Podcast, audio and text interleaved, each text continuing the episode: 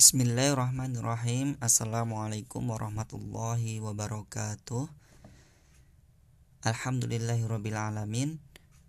Kita bisa dipertemukan kembali, yaitu dengan saya Fathur Rahman Husen, Magister Studi Islam, pada mata kuliah Fikih Munakahat kali ini ya. Sebelumnya saya sudah pernah mengampu perkuliahan teman-teman, misalnya Islam dan HAM pada semester 2 ya. Baiklah, kali ini dalam perkuliahan fikih munakahat ini apa sebenarnya yang akan dibahas gitu. Perlu saya jelaskan terlebih dahulu definisi fikih dan munakahat gitu. Kalau fikih itu secara bahasa kan berarti al-fahmu atau pemahaman. Pemahaman itu bisa doyik, bisa amik, bisa pemahaman yang rendah, bisa pemahaman yang mendalam gitu. Itulah fikih gitu.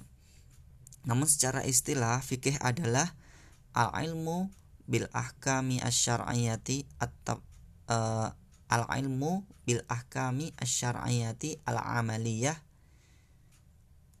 muktasab min adillatiha at-tafsiliyah, atau istinbatan min dalail at-tafsiliyah. Jadi kalau kita memahami apa itu fikih adalah al-ilmu bil ahkami asy-syar'iyyah, yaitu hukum-hukum yang berdasarkan syariat, yaitu berdasarkan Al-Quran dan As-Sunnah, dan juga sumber lainnya, misal ijma atau qiyas, itu yang disepakati. Al-ilmu bil ahkami asy-syar'iyyah al-amaliyah, yaitu berkaitan dengan hal praktis gitu. Pernikahan itu kan bisa praktis juga, artinya diamalkan gitu, ada amaliyahnya. Al-amaliyah muktasab, yang disusun atau yang diformulasikan min adillatiha at-tafsiliyah. Jadi tersusun dari dalil-dalil yang tafsiliyah, yang terperinci. Nah, jadi misal kalau dalam hal ini adalah munakahat. Jadi munakahat itu apa? Munakahat itu jamak dari nikah, munakahat. Jadi fikih yang berkaitan dengan munakahat, yaitu pernikahan. Nah, dalam pernikahan ini nanti ada beragam pembahasan gitu. Apakah termasuk talak juga masuk yang akan kita bahas? Nanti kita lihat ya, karena perkuliahan ini sebenarnya kemarin saya konfirmasi ternyata memang sudah dilakukan 14 kali pertemuan, 16 kali dengan UTS dan UAS gitu. Jadi karena mahasiswanya itu ada yang bekerja dan ada yang sibuk dengan keluarganya, maka dalam hal ini ya kita fleksibel saja medianya. Misalnya pada kali ini saya menggunakan podcast gitu, karena tidak dimungkinkan untuk melakukan secara langsung. Tapi saya harapkan nanti sesekali kita melakukan secara virtual langsung, artinya misal di forum Google Meet atau di forum Zoom kita bisa melakukan perkuliahan secara langsung virtual gitu. Kalau sekarang kan ini podcast sebenarnya bisa diputar kapan saja, ini bisa. Baik, kembali ke fikih munakahat. Jadi fikih munakahat yang akan kita bahas nanti bagaimana kita mengetahui hukum-hukum Islam berdasarkan dalil-dalil itu mengatur tentang persoalan pernikahan gitu. Jadi misalnya saja nanti kita dalam pembahasan nikah itu ada macam-macam pernikahan yang dilarang dalam Islam, kemudian anjuran untuk menikah, kemudian hikmah pernikahan, hukum pernikahan. Jadi hukum pernikahan itu ada wajib, sunnah, haram, makruh, mubah. Dan ini biasanya dibahas dalam usul fikih juga. Jadi dalam kajian usul fikih, jadi usul secara kaidah fikihnya itu memang nikah itu tidak serta-merta sunnah ya. Misalnya an-nikahu min sunnati faman rogiba an sunnati falaisa minna, misal ya orang berlandaskan dengan itu, tapi sebenarnya tidak. Kalau kita mengkaji secara perspektif usul fikih lebih jauh dari itu, ternyata tidak hanya sunnah saja nikah itu, bisa saja wajib dalam kondisi tertentu, bisa saja haram dalam kondisi tertentu, bisa saja makruh dalam kondisi tertentu, bisa saja mubah dalam kondisi tertentu. Karena dalam kaidah fikih itu disebutkan yumkinu taghayyarul ahkam bitaghayyaril azminah wal amkinah wal ahwal. Jadi dimungkinkan perubahan hukum itu dikarenakan adanya perbedaan atau perubahan zaman, perubahan tempat, dan perubahan keadaan seseorang. Itu kaidah fikihnya begitu. Makanya ada beberapa hukum pernikahan. Kemudian nanti kita juga membahas tentang khidbah atau meminang. Jadi meminang itu nanti ada perempuan yang boleh dilamar, nador atau memandang perempuan yang akan dipinang. Nah, itu barangkali ada yang bercadar gitu. Saya tidak tahu mahasiswa di sini yang sudah menikah ada berapa, yang belum menikah ada berapa gitu.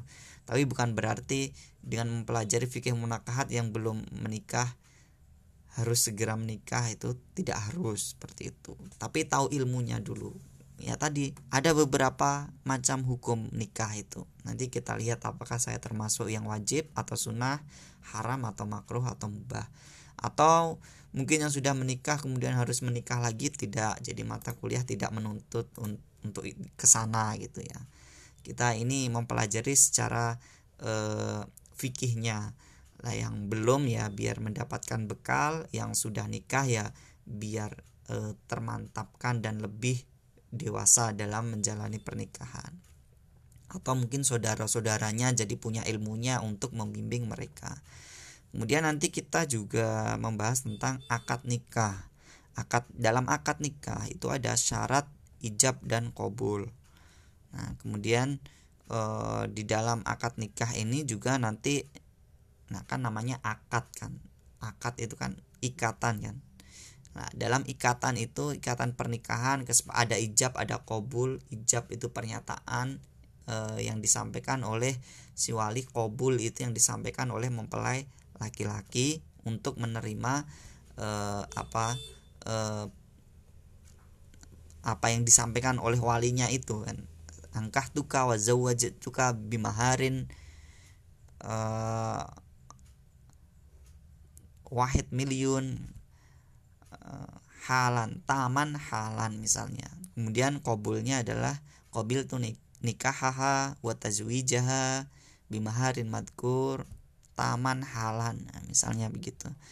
Kemudian dalam akad ini makanya ada beberapa model akad perjanjian gitu. Misalnya nikah mut'ah, nikah tahlil. Nah, ini apakah boleh atau tidak? Nah, nanti kita pelajari di situ. Kemudian ada akad nikah yang disertai dengan syarat. Nah, itu nanti bagaimana hukumnya. Nah, ini kita pelajari nanti dalam bab akad nikah. Kemudian nanti selanjutnya kita akan membahas tentang syarat sah pernikahan. Nah, misalnya syarat sah pernikahan itu kan berkaitan dengan saksi, kemudian berkaitan dengan akadnya. Nanti gimana, apakah akad nikah yang hanya sebatas formalitas itu boleh, atau nanti kita juga membahas syarat sempurnanya akad nikah. Kemudian ada juga kapan akad nikah dinyatakan tidak berlaku. Itu juga ada ternyata ya. Nanti kita bahas terkait dengan syarat sahnya pernikahan. Kemudian perempuan yang haram dinikahi itu siapa saja. Misalnya perempuan yang haram dinikahi selamanya, mungkin haram karena hubungan nasab. Ada haram karena hubungan pernikahan, misalnya mertua atau anak tiri, menantu perempuan, istri ayah atau ibu tiri. Nah, itu hukumnya bagaimana. Nah, pengharaman karena hubungan persusuan itu juga bisa. Nah, kemudian perempuan yang haram dinikahi pada batas waktu sementara itu juga ada. Nah, nanti kita bahas di sini pada perempuan yang haram dinikahi. Kemudian perzinaan dan pernikahan. Jadi adanya perzinaan itu mengapa dan pernikahan apa hakikatnya gitu. Jadi tujuan diharamkannya zina itu apa? Kemudian menikahi perempuan musyrik itu bagaimana? Nah, terus nanti ada menikah perempuan lebih dari 4. Ya, kita nanti pelajari lah. Mempelajari bukan berarti menerapkan ya. Apakah sesungguhnya fankihu ma tobalakum minan nisa'i masna wa sulasa wa ruba itu wa in khiftum alla ta'dilu fawahidatun fawahidatun itu lebih baik ya, gitu ya. Jadi menikah itu bisa 2, 3, 4, tapi kalau takut untuk itu maka cukuplah 1. Jadi sebenarnya itu syarat sih, isyarat. Kalau kita memahami usul fikih ada namanya ada fahmul isyarah gitu. Mengisyaratkan mungkin sebenarnya di situ itu ya intinya diadilnya itu gitu. Jangan sok-sokan pingin menikah lebih dari 1 ternyata tidak bisa adil, jadi cukup 1 aja lah gitu, atau monogami. Nah, itu bagaimana nanti kita bahas lebih lanjut ya. Kemudian ada wali dalam pernikahan. Apa definisi wali, syarat perwalian itu apa, nah itu nanti kita membahas juga. Kemudian kafaah itu apa? Kafaah itu definisi kafaah itu apa dalam kafaah itu dari kata Allahul kafi rabbunal kafi, itu kafaah itu pencukupan gitu ya, baik harta, pekerjaan, agama, nasab, merdeka, kemudian tidak cacat fisik, nah, dan lain-lain. Nah, nanti kita bahas kafaahnya terkait dengan ini. Kemudian hak-hak dalam hubungan suami istri, apa hak-haknya itu apa saja? Ya, kita nanti pelajari. Kita berbicara hak dan kewajiban dalam pernikahan, maka kita nanti juga akan mengenal apa itu yang disebut dengan mubadalah, teori mubadalah, kesalingan antara suami dan istri. Karena zaman sekarang ini kalau bekerja itu berdasarkan potensi seseorang. Ternyata sekarang seorang wanita itu ya bisa saja sekolah sampai tinggi kan. Kemudian bisa saja seorang wanita itu dia mampu memimpin sebuah perusahaan. Nah, itu bagaimana kalau dalam keluarga? Sedangkan di sini ada hak-hak dalam hubungan suami istri. Makanya ada namanya teori mubadalah di sana. Kemudian hubungan badan suami istri ini perlu kita bahas atau tidak, nanti disepakati saja. Kemudian ada ila, apa itu ila? Kemudian ada hak suami yang harus ditunaikan istri. Nah, nanti kita bahas. Ada tabarruj. Nah, nanti ini sebenarnya saya mengkajinya dari kitab fikih sunnah karangan Sayyid Sabiq ya. Dan saya juga punya kitab Sahih Fikih Sunnah karangannya Abu Malik Kamal bin As-Sayyid Salim. Jadi kalau yang Sayyid Sabiq itu disebut fikih sunnah, kalau Sahih Fikih Sunnah itu karangannya Abu Malik Kamal bin As-Sayyid Salim. Kalau dalam kitab Sahih Fikih Sunnah itu dia lebih rinci lagi. Artinya di sana ada tarjihnya. Tarjih itu mengambil yang lebih kuat. Nah, jadi nanti dalam penulis Abu Malik Kamal bin Sayyid Salim itu dia menyampaikan pendapatnya berdasarkan pendapat-pendapat Imam Madhab, menurut dia bagaimana, mana yang kuat, itu nanti dia bisa menyampaikan itu dalam kitab Sahih Fikih Sunnah. Jadi insya Allah 2 kitab itu menjadi referensi utama saya dalam memberikan perkuliahan di semester 4 ini. khususnya yaitu di mata kuliah fikih munakahat gitu.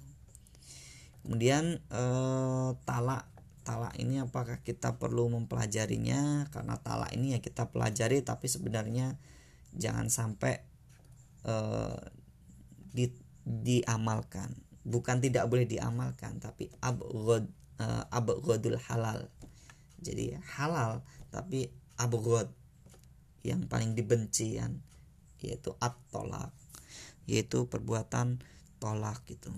Bukannya tidak boleh tapi abghadul halal, yaitu sebenarnya bisa dimaknai secara majazi, bisa majazinya gitu ya, namanya abghadul halal ya lebih baik tidak dilakukan gitu. Kemudian tolak itu ada raj'i, ada tolak bain. Kemudian tolak yang boleh dijatuhkan pengadilan itu bagaimana? Nah, nanti ada nusus, ada khulu, ada fasyah. Nah, nanti apa perbedaannya? Ada iddah juga. Kalau berbicara tolak nanti ada hadonah, pengasuhan anak. Ini bagi yang mau berkecimpung di dunia pengadilan agama ya, itu perlu diketahui. Itu beberapa tema-tema yang akan kita pelajari. Untuk teknisnya nanti apakah berupa penugasan atau saya selalu ceramah itu ya. Kalau saya harapannya ya teman-teman juga yang memberikan materi itu tidak apa-apa. Nanti kita berdiskusi bersama. Nah itu nanti selanjutnya kita konfirmasi lagi di grup kita ya. Mungkin itu yang bisa saya sampaikan sebagai pengantar perkuliahan ini, karena perkuliahan kita sudah 14 kali pertemuan, jadi saya sesuaikan dengan porsi-porsinya masing-masing. Kalau pertemuan awal itu pengantar, gambaran, dan kontrak belajar kayak gitu. Nanti presensi bisa dilakukan di grup WhatsApp ya, nanti akan saya berikan listnya. Untuk materi kalau saya podcast ya saya share link, kalau berupa Google Meet ya saya share link juga di sana. Baik, terima kasih, kurang lebihnya mohon maaf. Kita akhiri dengan bacaan kafaratul majlis. Subhanakallahumma wa bihamdika asyhadu an la ilaha illa anta astaghfiruka wa atubu ilaik. Nasrun minallahi wa fathun qarib. Akhirul kalam. Assalamualaikum warahmatullahi wabarakatuh.